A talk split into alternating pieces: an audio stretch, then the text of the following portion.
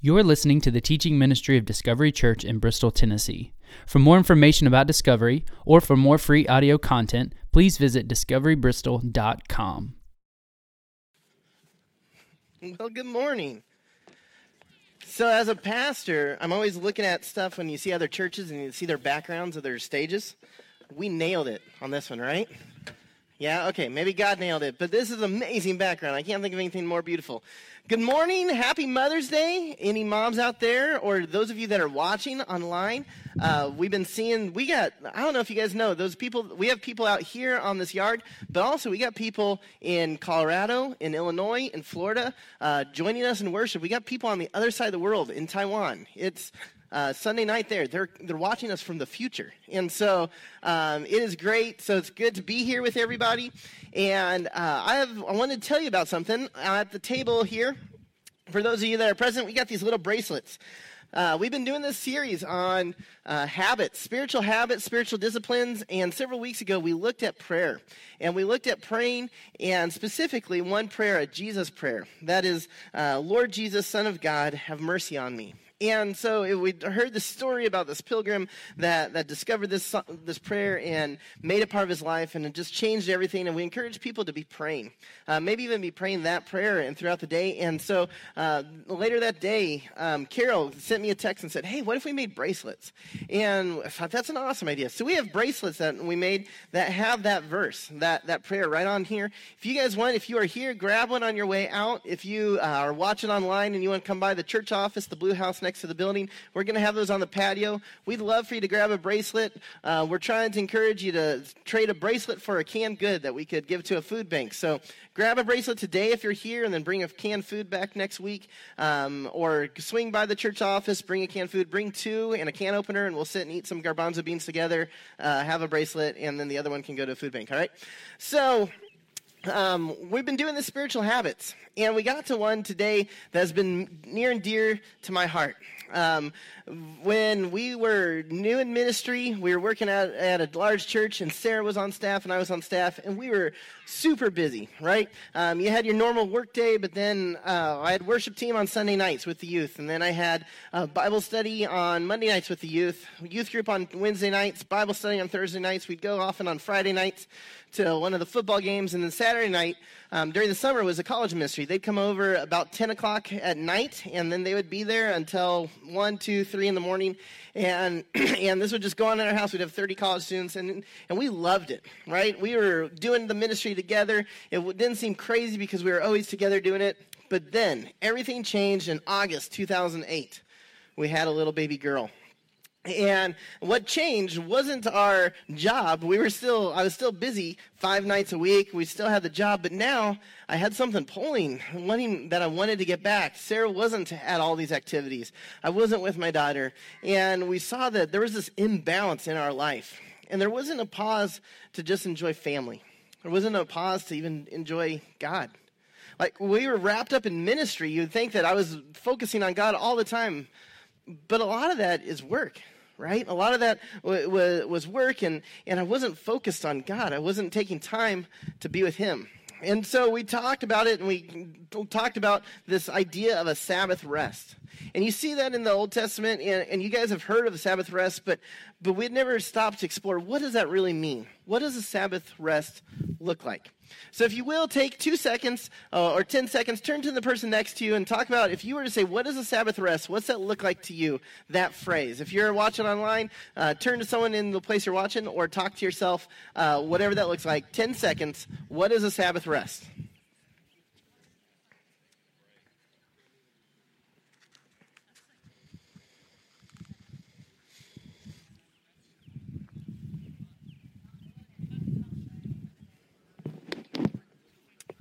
All right. So we did. Uh, we began to do some research, and Sarah really dug into what does a Sabbath rest look like? What are the elements of it in the Old Testament? What were the traditions? What are new things? How does it look like today? And so on September twelfth, uh, two thousand nine, we even wrote about it in a journal. September twelfth, two thousand nine, we took our official Sabbath rest, and since then, it's changed our life. Since then, we've probably missed, I'd say, five Sabbath rest per week since 2009, maybe 10, hardly any, because it's been that valuable, that important to us. That we have dedicated a day to spend time as a family, a day to spend time with God, a day a week. And so I wanted to look at that and see sounds crazy, and you might be thinking, I don't know, I can't take a day. But let's get to that at the end uh, of this talk and see what that looks like. The first introduction of this rest, you guys know, is in Genesis. Uh, you might know that in Genesis, God created the heavens and the earth, and, and it says, uh, verse 2, chapter 2, Genesis 2, verse 2, by the seventh day, God had finished the work he had been doing. So on the seventh day, he rested from all his work. Then God blessed the seventh day and made it holy because on it he rested from all the work of creating that he had done. So you see, this idea of the Sabbath rest came at the beginning of time. By day seven, the Sabbath was established. And you say, why, why did God need a Sabbath? I mean, he's God, right? I don't think that he needed that he was tired. I don't think that was the case. I don't think that he ran out of things to do. And so he had the seventh day. Like, there's a lot of other things he could have created. I was thinking, like, this week I was thinking of a fountain, a natural spring that flows nacho cheese. That'd be awesome. He could have created that on seventh day. He could have created like an animal that jumps on his back legs and carries its, its babies in a pouch on its belly. Like something like that would have been crazy, right? And so he had other ideas that he could have done, but he didn't pursue those. He stopped and he took a rest. It was that important to stop. And I don't think it was that important for God. It was that important for at the beginning of time to establish this habit for us to follow.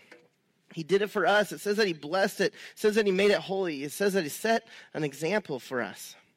And so we have this seventh day, the Sabbath rest. And so fast forward now, the Israelites have left Egypt, right? You know the story where Moses takes them out and, and they leave Egypt and they're, and they're in a camp and God sends down the Ten Commandments. These are statutes. These are things that they need to live by to have a good society, to have a good relationship with God. And it gets to Exodus 20, verse 8 through 11. It says, Remember the Sabbath day by keeping it holy. Six days you should shall labor and do all your work. But the seventh day is a Sabbath to the Lord your God. On it you shall not do any work, neither you, nor your son or daughter, nor your male or female servant, nor your animals, nor any foreign residing in your towns. For in six days the Lord made the heavens and the earth, the sea and all in them, but he rested on the seventh day. Therefore bless that day and it holy. The instructions for Israel to come out. Instructions to have functioning, God abiding society. The Sabbath makes it into that.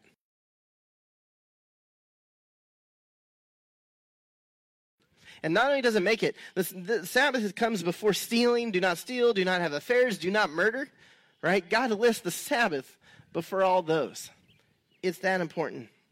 And if you thumb, thumb through the Old Testament, you'll see references to the Sabbath over and over through Ezekiel and Jeremiah and Isaiah. Throughout the prophets, they talk about the Sabbath that we're supposed to take. And yet, so many of us don't take it. So many of us work, work, work. So many of us are focused, trying to get things done, trying to cram one more thing in that, that we don't take this rest, this Sabbath rest.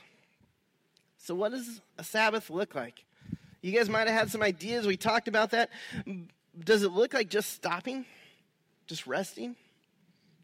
Kind of more or less in a way. Uh, the Sabbath comes from the word Shabbat, which means to cease, a day when people would cease working and spend the day with God. The Israelites were a different culture in so many different ways, and this was one of those. The Babylonians around them worked hard seven days a week. It, it, was what they took pride in, it was what was expected that they worked hard. The only days that they would stop work in a year were certain days that were deemed evil days.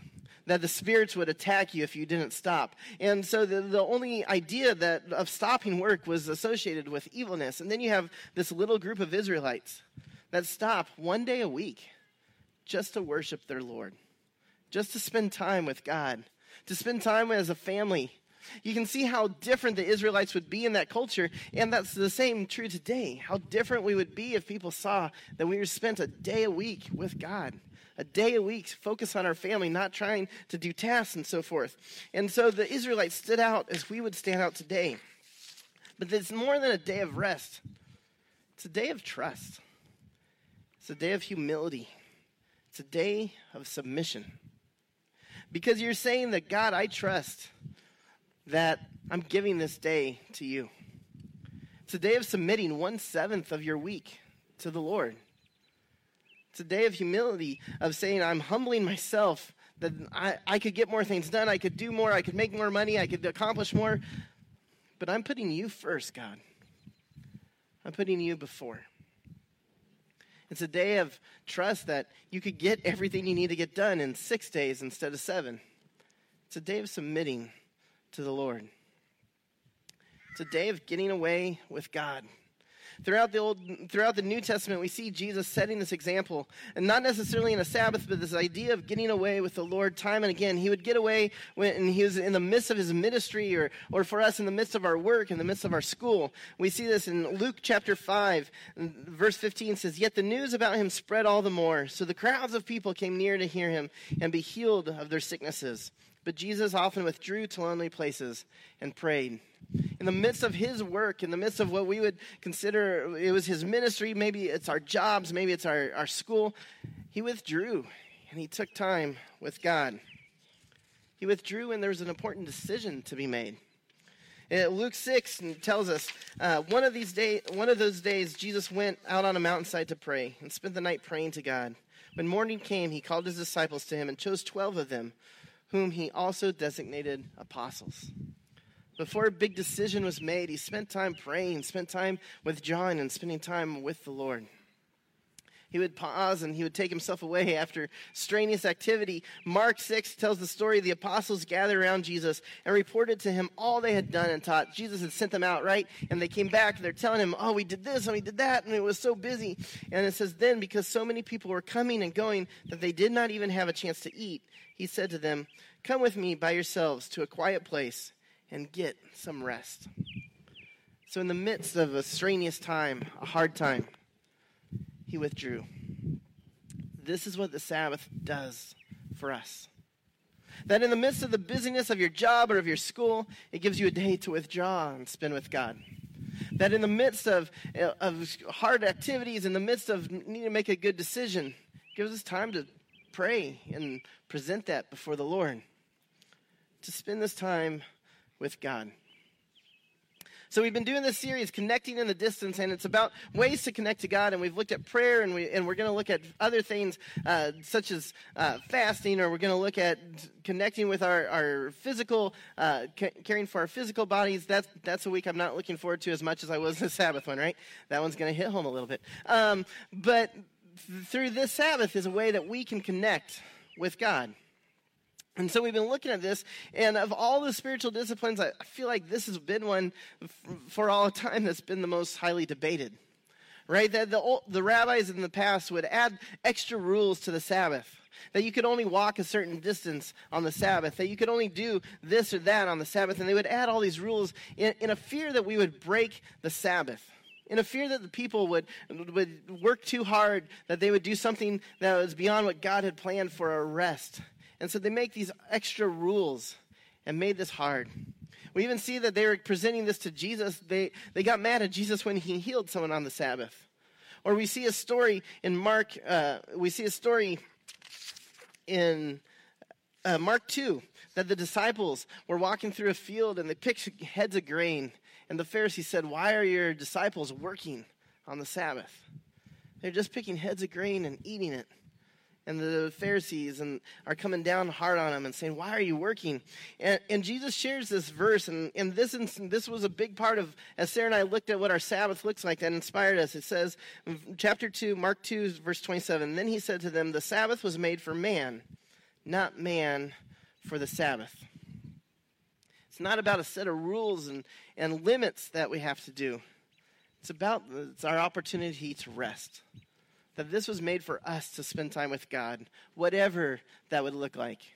Because you know, Jesus doesn't do away with the Sabbath. He's not saying that we're past this. He's not saying the disciples are fine. We don't need to follow the Sabbath anymore. He doesn't dismiss it at all. He confirms it by saying it was created by God for us to partake in.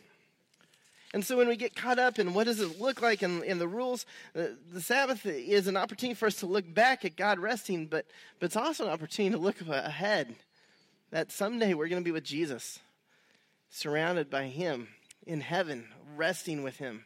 And so it gives us a chance once a week to look ahead and be with the Lord. So, how does it work? That might sound like a silly question, right?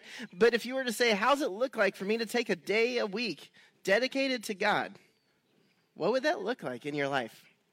For everyone, it's a little different. For, for me, I love to cook right? But I like to cook just weird, crazy stuff. Like I like to make sushi or, or make our own pasta or something s- stupid that makes our kitchen completely a mess. But I love that kind of thing. For those others of you, you hate cooking, right? So for me, that's a great Sabbath activity because it's something that I can do and love on my family and do it with my kids. For others, you would hate it. It would not be a great Sabbath activity.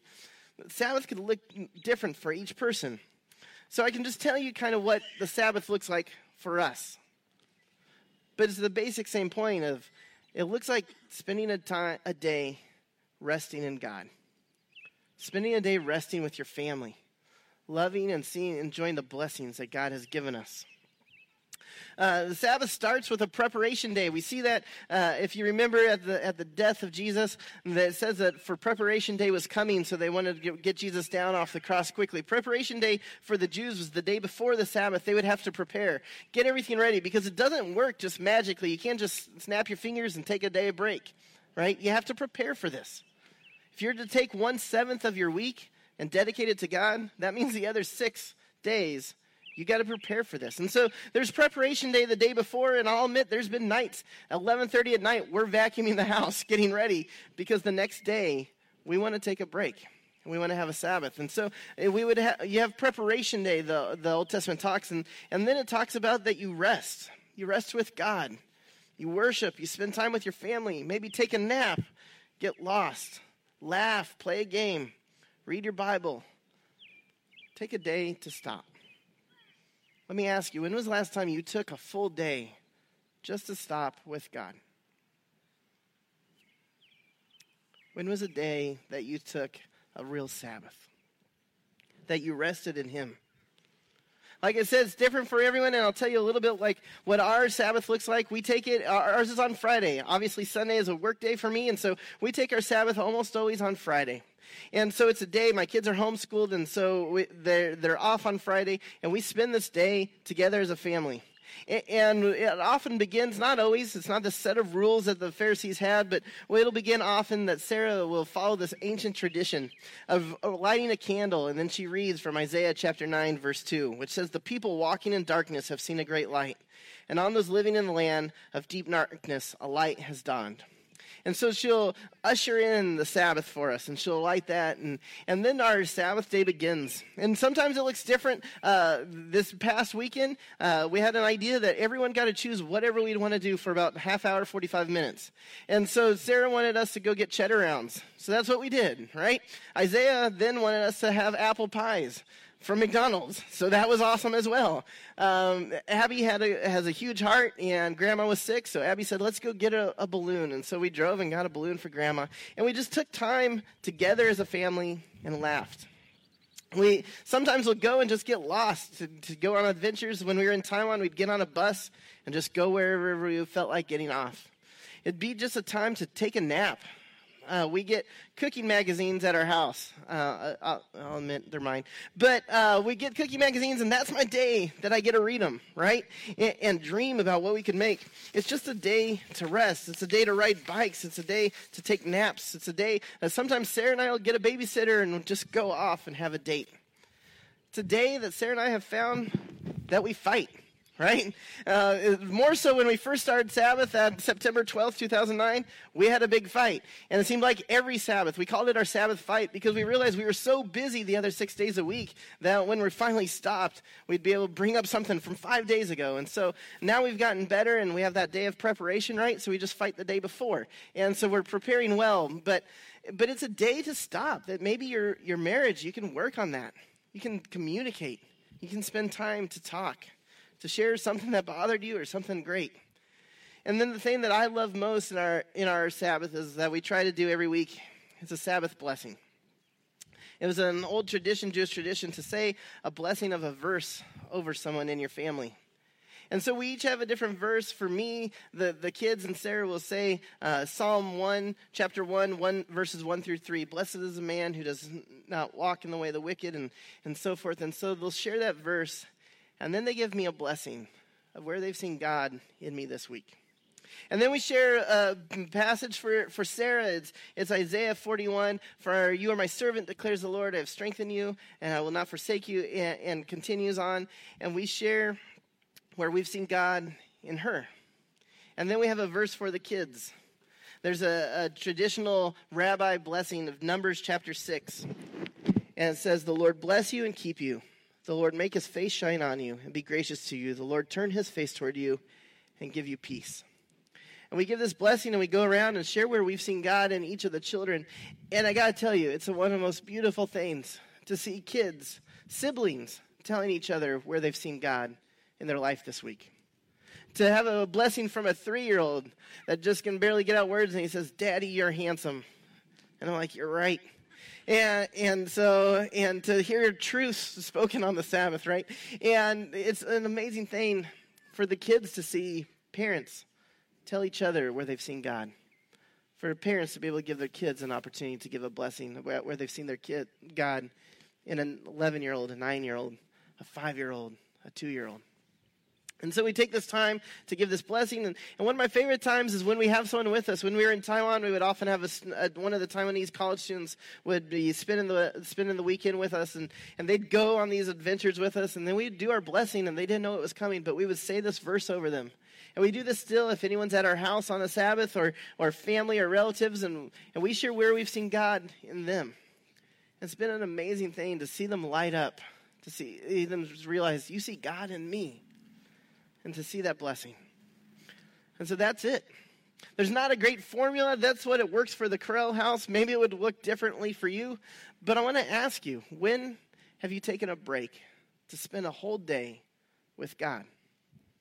To spend a day without doing chores, without mowing the lawn, without doing something that you hate doing, without working, without doing all these things, and taking a break, ceasing from the, the work, spending a day with God and your family. That's it. It sounds countercultural, and it is, right? We're geared towards get more done, get more done, make more money, do more things. And it is different. One of my favorite writers, uh, Henri Nouwen, says when, when he tried doing a Sabbath on his first day, he said, I realize that I'm quite addicted to the busy and experience a bit of withdrawal anxiety. I have to nail myself to a chair and control these wild impulses to get up again and become busy with whatever draws my attention. That's how we're wired. We're wired to be busy, and so to stop for a day, some of you are thinking, I would go crazy. Those of you that are control freaks that want to control everything, to stop and give a day to God to control, to just rest in Him, it's going to be hard. For those of you that want to get something done all the time, to stop, it's going to be hard. It might look lazy. Uh, from the outside, our family might look lazy to take a whole day where we don't work to a whole day where we're not doing chores. It might look lazy, but I tell you, we're getting the same amount of stuff done everyone else is. We're just trying to cram it in six days. Then we might have to stay up late the night before, but we're, it's that important.